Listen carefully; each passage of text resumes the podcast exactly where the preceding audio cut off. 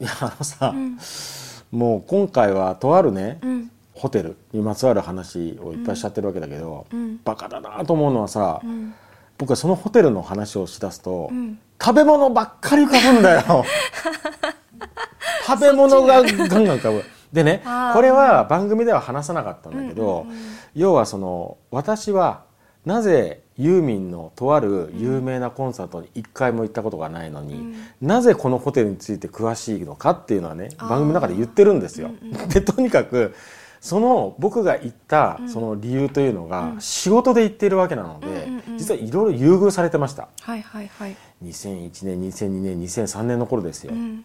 何かっていうとねその仕事は演奏して、うん。あのあるアーティストのことを紹介するキャンペーン状態なんで、うん。あのまあ、演奏したりですね、うん。するわけですけど、えーそれ自体に別にお金が発生するわけじゃないんですが食べたり宿泊したりが全部もうフリーなわけですよ。お仕事なんで。招かれているので。そうするとすね。なんかこう、うん。さあ今日は無事仕事も終わったしってた楽しく演奏してるだけなのに終わったし、さあ何食べようかなみたいな、うん。そうするとねどこ行って何食べてもいいもんだから、うん。これがね例えばねマルモラーダとかっていうさ、マルモラーダニョッキが美味しくてみたいな話をすると、ん。あのユミちゃん 要するに君のママうん。とさっき打ち合わせしてる時もさ「マルモラーダ美味しいんだよね」みたいなさ、うんうんうん言ってたね。こんな話ばあとはねあのエリアはねもち豚っていうのがあってね。うん。豚ちゃん美味しいんですよもち豚、知らなかった。雪の下キャベツとかそれが一緒になった鍋とかね、グツグツ煮たのあの寒いさ、うん。中さうわーって言いながらさ熱いのを食べるとかさ。でも確かにスキーをしない人は、食べることぐらいしかやることないかも。太りそうだね。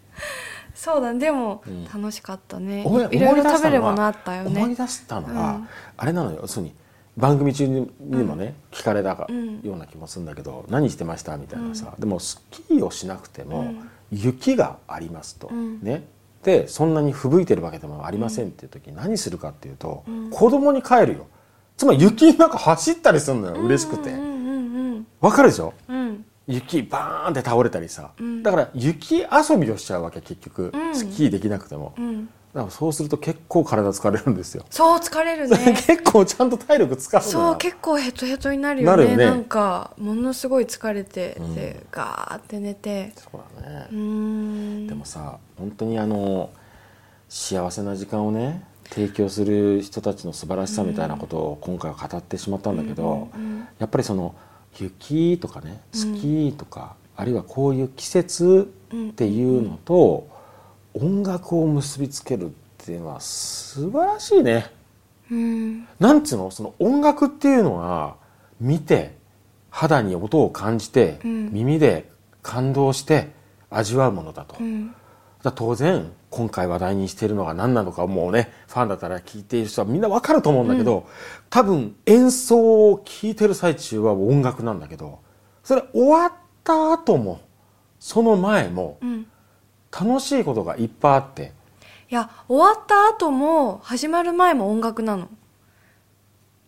なんかね 喋ってる今回喋ってるうちにあ。なんか私本当にいろいろ思い出して、今もどんどんどんどん出てくるのね、うんそしたら私にとって苗場ってものすごい大切だったの。自分の話になっちゃってもう答えちゃったけどね。そうそう。あ言っちゃった、そっか。